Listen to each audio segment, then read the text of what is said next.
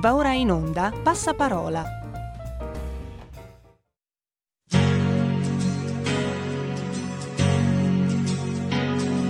Sempre a tamponarsi e poi in fila per le consuete iniezioni. E come pecore voi a fare a gara a chi prima prenotava. Guardarvi era tragicomico e la formula del siero ancora segreta. E ora ti chiedi perché, cosa puoi fare per evitare quel malore, ma il tuo dottore servo della Pfizer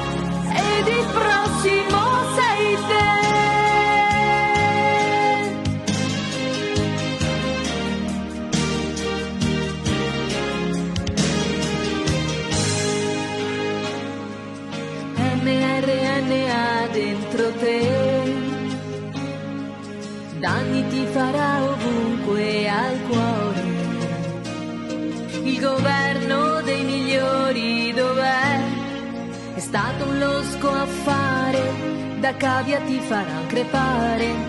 Che grosso errore non aver creduto a me.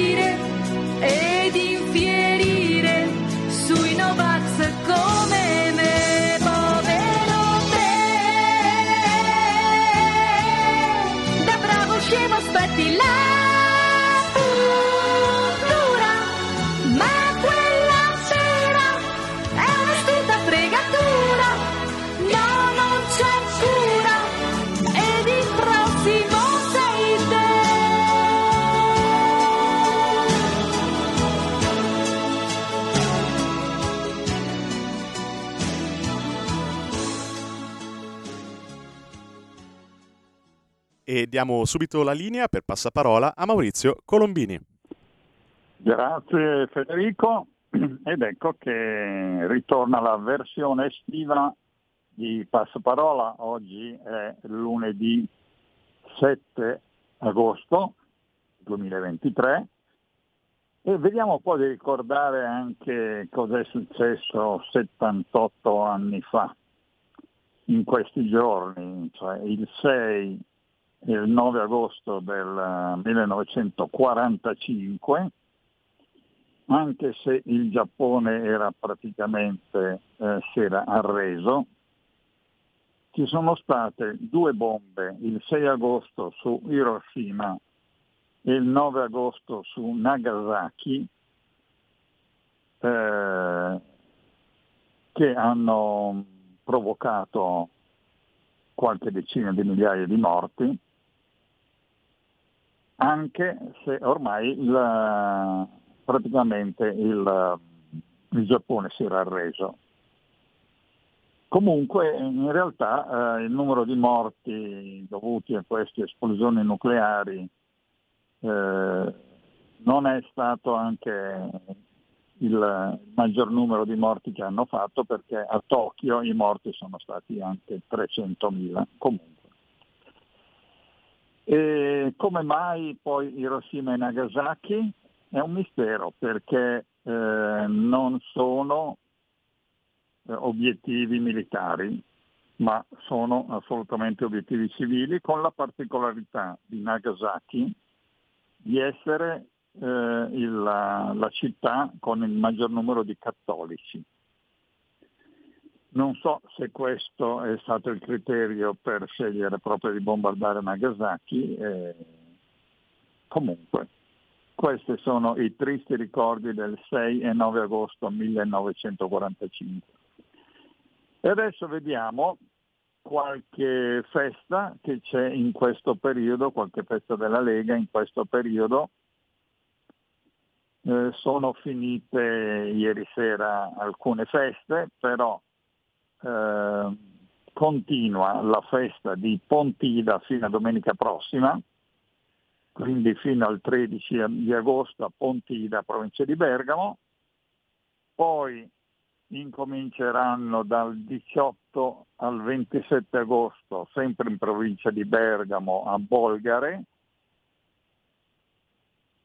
e dal 19 al 20 di agosto a Sarzana, provincia di La Spezia, e il giorno 20 agosto a Cavalese, in provincia di Trento. Cavalese, eh, sì, magari faccio dei ricordi un po' particolari, Cavalese ci ricorda la funivia del Cermis, il Cermis ci ricorda appunto quell'aereo eh, partito dalla base di Aviano per un volo di addestramento che ha pensato di, eh, scherzando, di passare sotto i cavi della funivia. E scherzando hanno fatto, non mi ricordo se 22 morti. E poi ovviamente il governo di allora non ha, eh, non ha fatto in modo che gli assassini venissero, eh, subissero un processo in Italia ma li hanno mandati in, negli Stati Uniti, praticamente in cambio eh, di Silvia Baraldini. Così, eh, sono, sono cose fatte dal governo D'Alema. Bene, queste sono le feste di questo periodo. In, uh, praticamente in, in, questi giorni, una di queste sere, penso magari di andare a Pontida. E proseguiamo appunto con uh, la lettura di, di, qualche, di qualche articolo che non si trova nel mainstream. Però prima di qualche articolo ricordo eh, anzi penso magari di, di, prenderlo come rubrica all'interno della trasmissione, però ve l'ho già letto qualche giorno fa, l'articolo, ricordo l'articolo 82 della Costituzione che fa parte della parte seconda, ovvero ordinamento della Repubblica, titolo primo il Parlamento, sezione seconda la formazione delle leggi, articolo 82. Ciascuna Camera può disporre inchieste su materie di pubblico interesse. A tale scopo nomina fra i propri componenti una commissione formata in modo da rispecchiare la proporzione dei vari gruppi. La commissione d'inchiesta procede alle indagini e agli esami con gli stessi poteri e le stesse limitazioni dell'autorità giudiziaria. Ricordo questo perché c'è stata una polemica perché il Presidente della Repubblica sta facendo pressione proprio per uh, evitare questa commissione. L'altro giorno ho trovato, molto interessante, un, uh, un articolo che eh, magari vedrò di riproporvi nelle prossime trasmissioni, su una commissione parlamentare che aveva indagato sulla morte di un militare, eh, un paracadutista. E, la, questa morte era stata archiviata da parte della magistratura, ma in seguito ai risultati della commissione la magistratura ha riaperto l'inchiesta e quindi questo dimostra che queste commissioni sono utili, anche se a molti danno fastidio e adesso un articolo che ho trovato, non mi ricordo dove, comunque una notizia che ho, fa- ho avuto molte difficoltà a trovare. Gualtieri denunciato per infedeltà in affari di Stato. La notizia è depositata denuncia nei confronti di Gualtieri per infedeltà in affari di Stato relativa all'accordo per il nuovo trattato MES concluso contro il mandato ricevuto come da sua confessione. Perfettamente nei tempi. Il mio dovere l'ho fatto, adesso aspetta alla Procura fare il suo. Lo scrive Claudio Borghi su Twitter pubblicando la foto della denuncia. Quindi Claudio Borghi ha fatto quello che eh, ha fatto, ha, ha fatto veramente quello che aveva promesso e, e quello che è stato giusto fare. Prosegue l'articolo. Il 12 giugno il senatore Borghi aveva dichiarato l'ex ministro Gualtieri, intervistato a mezz'ora in più, ha ammesso di essere stato lui a chiudere la trattativa sulla riforma del trattato MES ma non aveva alcun mandato per farlo e anzi era stato esplicitamente diffidato in Parlamento. Quindi Borghi ha detto, proseguendo, ha detto presenterò denuncia per infedeltà in affari di Stato, reato grave, punito con reclusione non inferiore a cinque anni. Lui aveva chiuso la trattativa del MES, quello che ho sempre denunciato e nessuno ha mai ammesso. Adesso conferma, bene, dato che il mandato parlamentare che aveva in mano era l'opposto, provvederò a depositare denuncia per infedeltà in affari di Stato. E poi l'8 aprile del 2020 Borghi aveva avvertito la legge richiede che il Parlamento sia coinvolto in ogni negoziato e accordo raggiunto con le istituzioni come per il meccanismo europeo di stabilità, ma l'esecutivo italiano non si attiene a questa norma visto che sta trattando e discutendo il ricorso dell'Italia al MES. Da qui l'avvertimento a Centeno, ministro delle finanze portoghese, qualsiasi accordo sottoscritto dal governo italiano deve essere considerato nullo per mancanza di autorità e rappresentanza questo, precisa Borghi, vale anche per le eventuali condizionalità presenti e future. Quindi complimenti al nostro Claudio Borghi. E comunque è una notizia che ho avuto molte difficoltà a trovare. E poi adesso passiamo ad un, um, un altro articolo eh, che si riferisce alla diversa valutazione fra quello che eh, trova invalsi, ovvero la valutazione degli studenti, e il caso delle, mm, dei risultati alla maturità. Il titolo Eccellenti per la maturità ma modesti per le prove invalsi, lo strano caso degli studenti del Sud articolo del primo agosto. Bravissimi per la maturità, un po' meno per le prove invalsi. Sembra essere questa la caratteristica degli studenti delle regioni del sud che quest'anno sono stati alle prese con l'ultimo anno di scuola superiore e con l'esame di Stato. Dai dati diffusi dal Ministero dell'Istruzione del Merito riguardo alla percentuale degli studenti che hanno ottenuto 100 con lode, emerge in modo lampante che la più alta concentrazione di maturandi eccellenti si trova nel meridione, più precisamente in Calabria e Puglia, ovvero il 5,6% del totale, in Sicilia e Molise il 4,2% e Campania il 3,4%. Una fotografia che dovrebbe essere confermata anche dai dati delle prove invalsi svolte qualche mese prima della maturità e che invece mostrano una situazione del tutto differente. Secondo i dati pubblicati oggi dal Corriere della Sera, le regioni dove si sono ottenuti i risultati migliori, ovvero valutazione di almeno 90 su 100 e raggiungimento della lode, nei testi invalsi si concentrano in larga misura quasi tutti al nord, con Friuli, Lombardia e Veneto a guidare la classifica, con rispettivamente il 32, il 30 e il 26% e gli studenti calabresi e pugliesi, che alla maturità, il 23, hanno brillato in modo così evidente?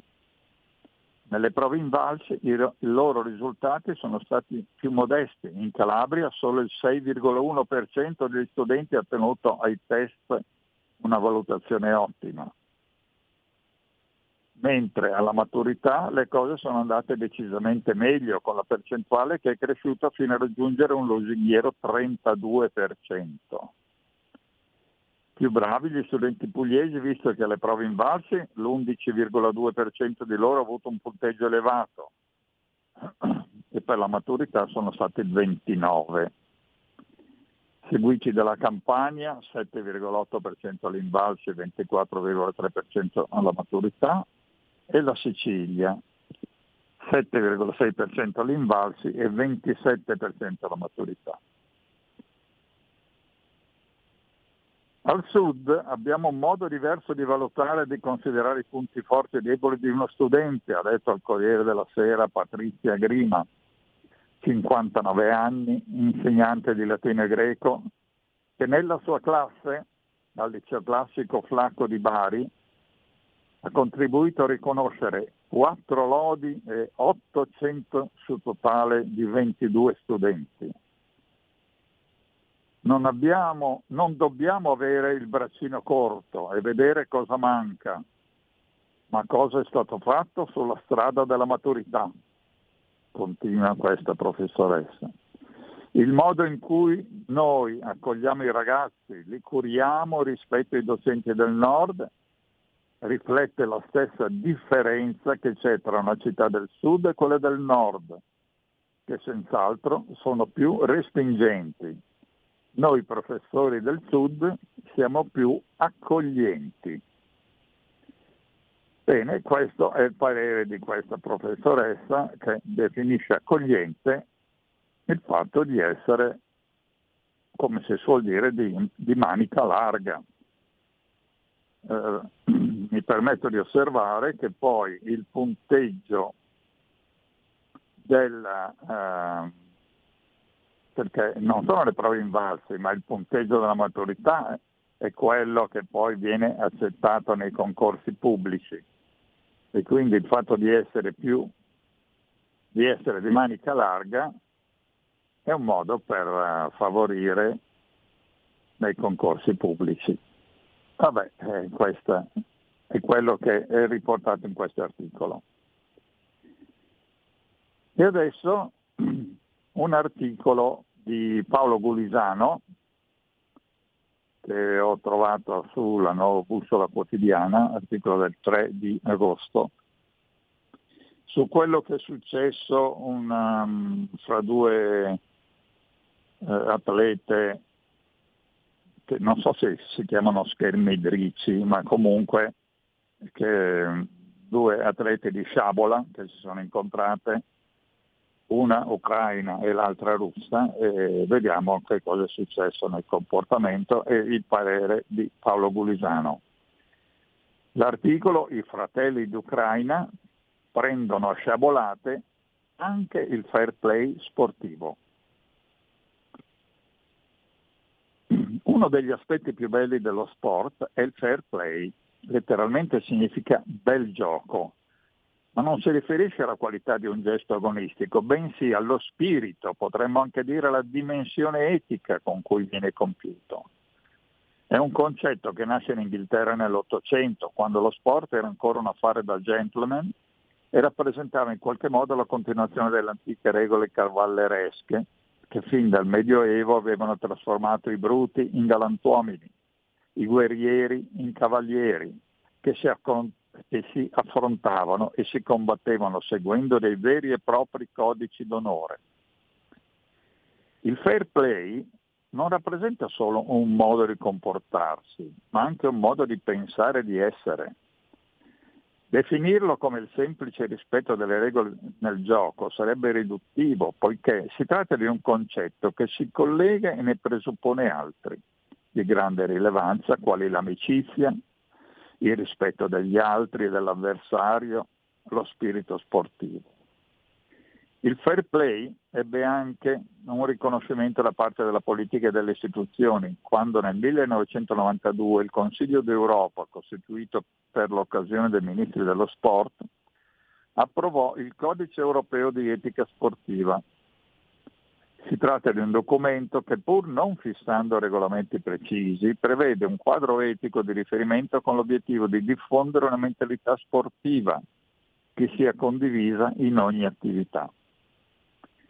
In questo contesto il fair play, come sintesi delle considerazioni etiche, si trova al centro di tutto il codice, come elemento necessario e non accessorio. Deve guidare l'approccio allo sport che vede come prin- principi cardine la lotta ai brogli, al doping, alla violenza verbale e fisica in particolare, quando si parla di sport e di fair play, è importante attenersi ai principi di lealtà, rispetto per le regole del gioco, rispetto per gli avversari. Ricordo che sto leggendo un articolo di Paolo Gulisano. Purtroppo nei recenti campionati mondiali di scherma tenutisi a Milano si è verificato un grave episodio di comportamento contrario al fair play.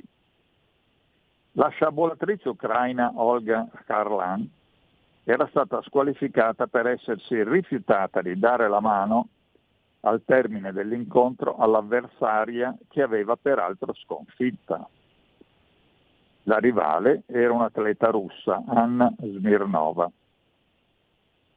Una delle fondamentali e più sacre leggi dello sport prevede, in nome del fair play, che gli avversari si salutino reciprocamente. Avviene negli sport di squadra come il basket e il rugby, mentre magari durante la partita i giocatori se le sono dati di santa ragione e in quelle individuali nelle arti marziali, dalle arti marziali al tennis. La scherma poi è uno sport con radici antichissime che risalgono ai duelli medievali, ed è normato da una serie di regole che prevedono l'assoluto rispetto dell'avversario. La Harlan dunque era stata giustamente sanzionata con la squalifica avendo evidentemente anteposto motivazioni ideologiche allo spirito dello sport che pratica.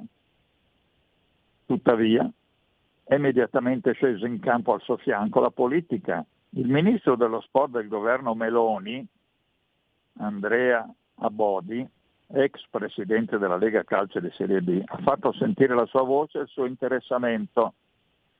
Così, tra ricorsi e controricorsi, alla fine l'atleta, l'atleta ucraina è stata riammessa alle competizioni. Non solo, ma visto che questi mondiali organizzati in Italia servivano anche come qualificazione per le Olimpiadi del 2024, la Carlan si è visto assegnare da parte del Comitato Olimpico Internazionale di un pass per Parigi 2024, anche, scusate, anche se non in possesso dei punti di qualificazione necessari.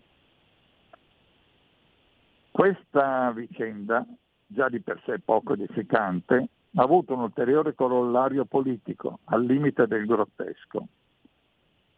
Il capogruppo di Fratelli d'Italia Comune di Bologna, Stefano Cavedagna, ha proposto di conferire alla schermitrice ucraina la cittadinanza onoraria di Bologna. Per quale motivo un'atleta squalificata e poi generosamente graziata deve ottenere quello, questo onore? Tra l'altro, la sportivissima città felsinea, un attimo che mi sono...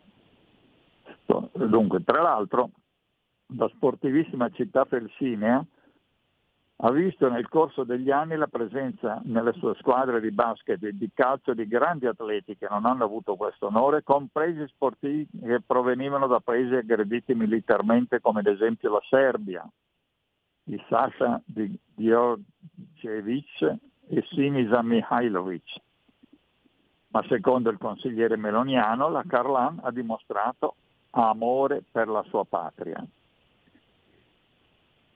e la, fra un attimo, adesso dopo un breve intervallo, proseguo nelle, nell'articolo di Paolo Gulisano.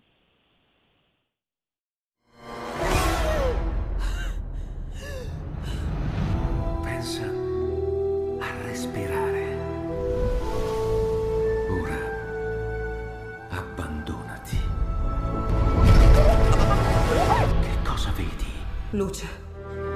Oscurità, l'equilibrio. È tanto più grande. C'è stato un risveglio. Hai sentito? Conosco una sola verità.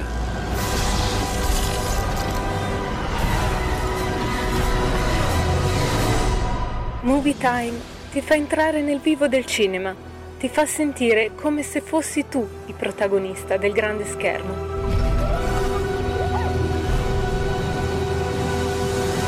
ogni sabato dalle ore 16.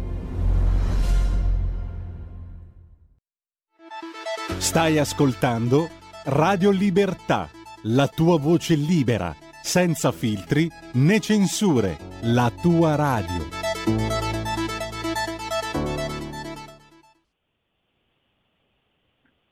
E riprendiamo l'articolo di Paolo Gulisano sulla um, sui fratelli d'Ucraina che prendono sciabolate anche il fair play sportivo.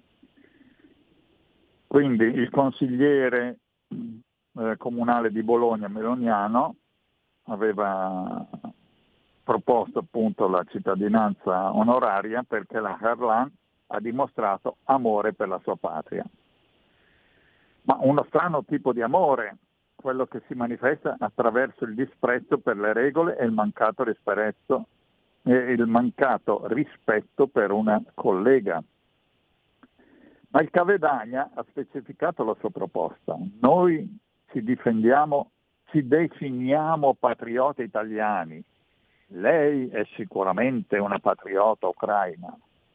Crediamo che Bologna, che si è dimostrata accogliente con lei, debba valutare di proporle la cittadinanza onoraria. La nostra città l'ha abbracciata e sostenuta dovrebbero farlo anche le istituzioni. Insomma, un affratellamento fra nazionalisti più che fra patrioti. Infatti, chi veramente ama la propria patria, intesa come terra dei padri, come radici e identità, non può che rispettare anche quella degli altri. Il nazionalismo invece è una brutta cosa, è una parodia del patriottismo, soprattutto quando si coniuga paradossalmente con un certo tipo di internazionalismo, che in questo caso è rappresentato da quelle istituzioni sovranazionali come la Nato, senza le quali il conflitto che insanguina il paese della Carlan sarebbe già terminato. La schermettrice ucraina non ha compiuto alcun gesto di amore per la sua patria, ma di avversione verso un'avversaria, non una nemica, e verso le regole dello sport e del vivere civile. E ugualmente il consigliere comunale del partito con la fiamma tricolore non ha giovato in alcun modo al bene dell'Italia. I politici italiani che si sentono fratelli d'Ucraina farebbero bene a riflettere su tutto ciò e a non usare lo sport come mezzo di propaganda ideologica. E così si conclude questo articolo di Paolo Gulisano che eh, non mi ricordo se lui era, è stato un giocatore di basket, comunque uno sportivo, è un tifoso de, di una squadra scozzese, eccetera, eccetera. E adesso passiamo ad un articolo dell'avvocato Alessandro Fusillo,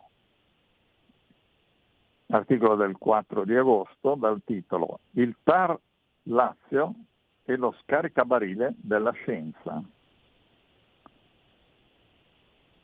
Con una sentenza alquanto bizzarra, il TAR del Lazio ha respinto il ricorso di un gruppo di operatori sanitari assistiti da un volente collegio di difesa che avevano chiesto ad AIFA l'accesso alla documentazione scientifica presentata dalle case farmaceutiche atta a dimostrare che i cosiddetti vaccini contro il morbo Covid-19 sono sicuri ed efficaci. Ma facciamo un passo indietro. Quando AIFA ha autorizzato l'immissione in commercio dei ben noti sieri sperimentali, ha previsto, come sembrerebbe ovvio, che entro determinate date le case farmaceutiche presentassero degli studi clinici per confermare l'efficacia e la sicurezza dei farmaci in questione. La determina per il ben noto Pfizer come in Italy è consultabile sul sito ufficiale degli scienziati governativi. Le altre determine sono sostanzialmente identiche gli operatori sanitari della causa decisa dal TAR Lazio, visto che sono stati obbligati ad inocularsi il siero sotto la minaccia di perdere il posto di lavoro o il diritto di esercitare la propria professione, hanno presentato un'istanza di accesso civico agli atti della pubblica amministrazione chiedendo ad AIFA di dare loro una copia degli studi in questione. AIFA, dopo aver tentato di resistere con una serie di cavilli procedurali, ha ammesso di non essere in possesso degli studi chiesti dai ricorrenti, perché li avrebbe EMA, cioè la European Medicine Agency, l'equivalente europeo di AIFA. L'agenzia nostrana così, traspare dalla sentenza del TAR, non ne avrebbe nemmeno una copia, quindi è all'oscuro degli studi sulla sicurezza e l'efficacia dei vaccini che pure continua a raccomandare, per sentito dire, si può concludere perché glielo assicura IMA. Facile si dirà, basta chiedere gli studi direttamente alla fonte. Peccato che un altro gruppo di avvocati ci avesse già provato per sentirsi rispondere che gli studi sulla sicurezza e l'efficacia dei, dei vaccini anti-Covid-19 sarebbero coperti dal segreto militare. Segreto militare sui vaccini, report sulla sicurezza negati dall'EMA, quali sono i motivi? E questo è un riferimento che c'è nell'articolo di Alessandro Fusillo. Si chiude così il cerchio dello scaricabarile. La consulta ci ha detto che le autorità scientifiche ufficiali come l'AIFA sono infallibili e depositarie della verità. Se quindi queste autorità certificano che i vaccini sono sicuri ed efficaci, il loro responso non può essere messo in dubbio. Le autorità scientifiche certificano la sicurezza e l'efficacia dei vaccini non perché lo hanno verificato, ma perché glielo ha raccontato EMA, tant'è che il TAR del Lazio ha ufficialmente certificato che non sono in possesso di uno straccio di documento attestante che, che i sieri funzionino e non facciano male alla salute. L'EMA non è disponibile a pubblicare con documento perché i vaccini sono materia di segreto militare. Chi ne ha fatto le spese sono i tanti cittadini che fidandosi di istituzioni corrotte e disoneste hanno scelto di inocularsi con dei prodotti di cui non si sa nulla. Nemmeno Pfizer si fidava dei suoi stessi prodotti, visto che in una recente audizione al Senato australiano ha candidamente ammesso di aver dato ai propri dipendenti un lotto speciale di sieri diverso da quello destinato agli altri popoli. Quindi è ora che tutti si sveglino, non solo noi complottisti conclamati, questo è il parere della, dell'avvocato Alessandro Fusillo, e che capiscano che siamo nelle mani di una banda di criminali. Quindi il motto disobbedire, resistere, boicottare. E così si conclude l'articolo dell'avvocato Alessandro Fusillo. E adesso, visto che ci sono dei movimenti molto pericolosi in Niger, perché c'è qualcuno che vuole invadere il Niger, vediamo un articolo di Lorenzo Capellini Mion, articolo del primo agosto, dal titolo Aumentano nell'opinione pubblica dell'Africa occidentale i sentimenti antifrancesi. Con la nuova Costituzione approvata in modo schiacciante con il 96,91% dei voti in un recente referendum, il francese non è più la lingua ufficiale, ma resta lingua di lavoro, dello Stato africano del Mali,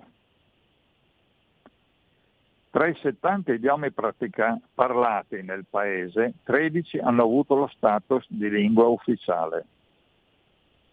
La decisione del Mali di abbandonare il francese si colloca in un momento storico in cui aumentano nell'opinione pubblica in tutta l'Africa occidentale i sentimenti antifrancesi dati dalla percepita interferenza economica, militare e politica forse qualche cosa di più, c'è una semplice percezione.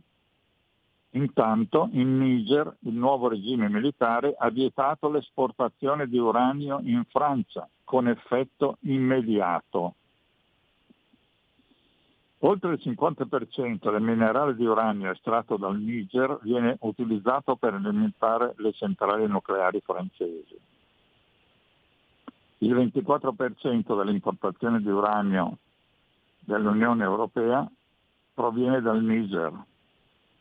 In Francia una lampadina su tre è alimentata dall'uranio del Niger. Nel frattempo in Niger l'80% delle persone non ha accesso all'elettricità. Ripeto, nel frattempo in Niger l'80% delle persone non ha accesso all'elettricità. La Francia si prepara a reagire in, possi- in, ogni modo possibile per difendere i propri interessi nazionali, azioni militari comprese, fregandosene di qualsiasi accusa di doppio pesismo. Anche se tutti sanno che un'invasione del Niger, stile Iraq o Afghanistan, sarebbe un salto nel buio con conseguenze catastrofiche. Dopo il golpe in Niger, la comunità economica dei paesi dell'Africa occidentale, l'ECOWAS, ha annunciato sanzioni contro il paese con il congelamento del commercio dei beni e la chiusura delle frontiere.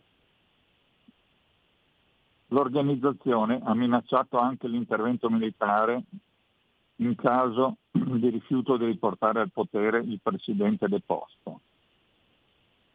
Sembra una posizione dura, ma è come raccontarsi una favola. L'esempio è il Mali, dove le sanzioni alla fine non hanno portato a nulla e parla dell'efficacia delle misure dell'ECOVAS. L'espressione chiudere i confini, vista l'assenza di fatto di questi nella regione, nonché per i flussi di contrabbando consolidati con il traffico di risorse preziose, sembra un ossimoro. Le minacce di un'invasione del Niger suonano ancora più comiche, con l'eccezione di Mali, Burkina Faso e Guinea, temporaneamente esclusi, semplicemente non c'è nessuno nell'ECOWAS che potrebbe riunire il gruppo. Solo la Nigeria può schierare forze più o meno serie, ma non ha tempo per interventi esterni visti i suoi stessi problemi di sicurezza nazionale. La vera minaccia militare per il Niger è il Chad, filo francese, con le sue forze armate completamente pronte al combattimento, così come la stessa Francia e gli Stati Uniti, con le sue strutture nel paese. Tuttavia, in caso di loro diretto intervento forzato, in quanto sta accadendo, a cui lo confessiamo non crediamo veramente, gli eventi andranno secondo uno scenario completamente diverso. Ricordo che sto leggendo un articolo di mm, Lorenzo Capellini Mion, nei giorni scorsi la presidenza francese in una nota ha fatto notare che qualsiasi attacco a cittadini o interessi francesi in Niger provocherà una reazione immediata e severa da parte della Francia. Alcuni manifestanti che hanno protestato davanti all'ambasciata francese nel Niger cantavano lunga vita alla Russia, lunga vita a Putin e abbasso la Francia. In caso di occupazione militare dall'estero, consiglierei ai francesi presenti in Niger di andarsene per non fare la fine dei loro concittadini durante la repressione in Costa d'Avorio nel 2005. E così si conclude questo articolo sul, um, su quello che sta succedendo nel Niger e dintorni, l'articolo di Lorenzo Capellini Mion.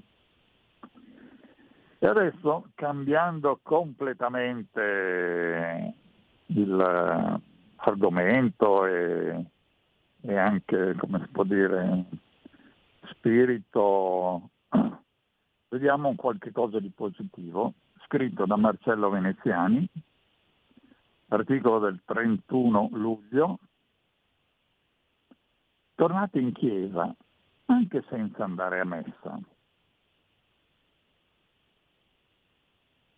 Da quanto tempo non entrate in una chiesa? Da tanto tempo risponderà gran parte della gente. Lo chiedo in una domenica di fine luglio, una di quelle domeniche d'estate prese da tutt'altre mete e da tutt'altri intenti. Ad andare in chiesa sono ormai in pochi, a partecipare alle messe anche solo festive solo una sparuta minoranza. Inutile ripetere il rosario delle motivazioni, ateismo pratico, secolarizz- secolarizzazione galoppante, indifferenza, apatia religiosa, dubbi e poi fretta, distrazione, mondanità e apparenza. Si potrebbe continuare ripetendo cose risapute, sfondando porte aperte e sbarrando portoni ormai serrati. Invece per una volta proviamo a pensare in altro modo e immaginare diversamente e tradurla sul piano pratico in modo inatteso.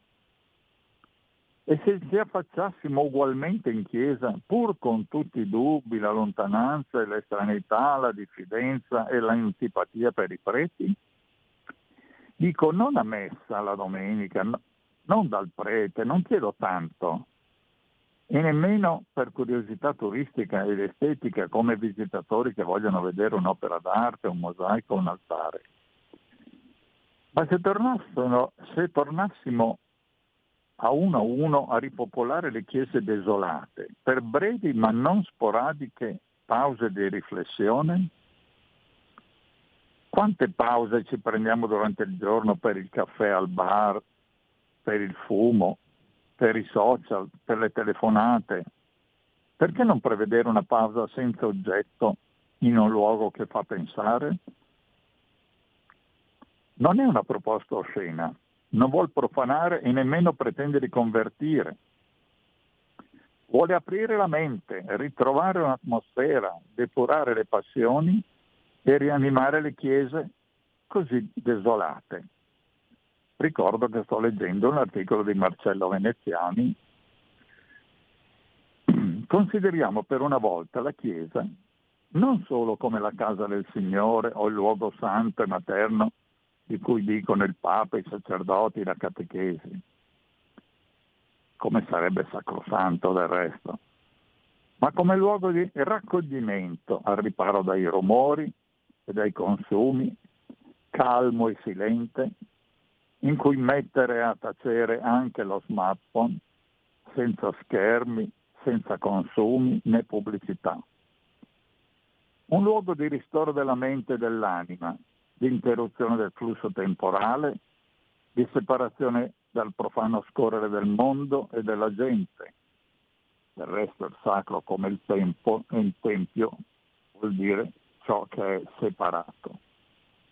Un luogo per concentrarsi, per farsi domande e darsi risposte evitando lo psicanalista o i farmaci. E per sentirsi immersi in un'atmosfera insolita, venata di mistero e di lontananza. Un luogo che ha una lunga storia in cui smaltire i rancori, in cui ripetersi che l'odio fa male, innanzitutto a chi odia, e forzarsi alla serenità. È follia immaginare che nel corso della giornata, in pieno centro, in mezzo ai negozi a mondi, ci ritagliamo una breve fetta di solitudine pensante, di visione calma, di salto nel tempo, non dirò nell'eterno, ma in un altro tempo, o meglio in un'altra scansione del tempo, un'altra direzione? Pensate che non faccia bene una pausa del genere? Pensate che non rischiari la mente e non aiuti a controllare le passioni, la rabbia, l'odio, l'ansia? Forse non sarà contento il parroco e nemmeno il Papa. Che ci posso fare? Che si possa fare un uso laico, non confessionale, non devoto della casa del Signore senza parlare, senza passare dalla loro mediazione? Sì, quella è la via giusta, ma un popolo svogliato e refrattario che gira al largo dalle chiese e guarda dalla parte opposta sarebbe già una gran cosa suscitare un'insolita attenzione per un modo diverso di vedere, di sentire, di essere al mondo. Ma è poi molto diverso rispetto agli usi profani della Chiesa ridotta nella migliore delle ipotesi a rifugio, mensa e accampamento per i senza tetto, e nella peggiore a sala convegni, manifestazioni musicali, ostello, addirittura ristorante una volta sconsacrata perché è ormai deserta e disertata? Se è diverso, lo è in meglio. Pensate che non sia, che non sia quello un uso propriamente religioso della Chiesa, aiutare gli uomini a ritrovare la propria interiorità? Il rapporto profondo col mondo circostante, col prossimo, il rispetto del silenzio, della calma, della meditazione, dell'attenzione, della preghiera. Non è fede né rito, Eucaristia o liturgia, semmai occhi di un devoto o di un sacerdote può essere ciò che li precede e predispone il terreno favorevole. Comunque, meglio che il nulla, Sarebbe bello vedere le chiese rianimarsi, aprirsi ai viandanti, indaffarati, che cercano e magari ritrovano senso e mistero e rispetto della vita. Per ridimensionare ciò che fuori costa tanto, ciò che fuori costa tanto ma vale poco per depurarsi dai rancori e dai furori. Certo, il credente dirà che in chiesa si va per incontrare Dio, per adorare Lui e venerare i santi per pregare, partecipare alla messa, per confessarsi, farsi la comunione, per battezzarsi, cresinarsi, sposarsi e benedire i defunti. Ma non sarebbe improprio né banale concepire la Chiesa come luogo per respirare con la mente e il cuore, per disintossicarsi dalla vita profana, per essere più veri, più aperti al senso della vita come luogo in cui sentire dopo tanto tempo quella carezza che un tempo chiamavamo spirituale. Siamo analfabeti spirituali, occorre una prima elementare iniziazione. Poi, chissà, in loco potrà sorgere di pregare, di accodarsi a un rito, di prendere a frequentare una parrocchia, di parlare col prete o coi devoti. ma non sto pensando che quello debba essere l'esito inevitabile. Fa bene già solo così, fa bene a chi entra, fa bene a chi vede entrare, fa bene a chi sta dentro, alla Chiesa stessa che torna vivente, non imbalsamata, presente, non passata, dove non si finge culto e devozione, ma si è più disarmati veri. Magari solo per passare un quarto d'ora di verità al posto del famoso e penoso quarto d'ora di celebrità. E si conclude qui l'articolo di Marcello Veneziani, direi eh, un articolo un po' diverso dal solito, proprio perché, anzi, poi se ricordiamo che eh, tre e due anni fa le chiese venivano chiuse con tutti i controlli che cioè era stata addirittura tolta l'acqua benedetta, le acqua santiere, eccetera. Per cui così, un articolo un po' diverso dal solito. Allora, torno a leggere le feste della Lega in questo periodo.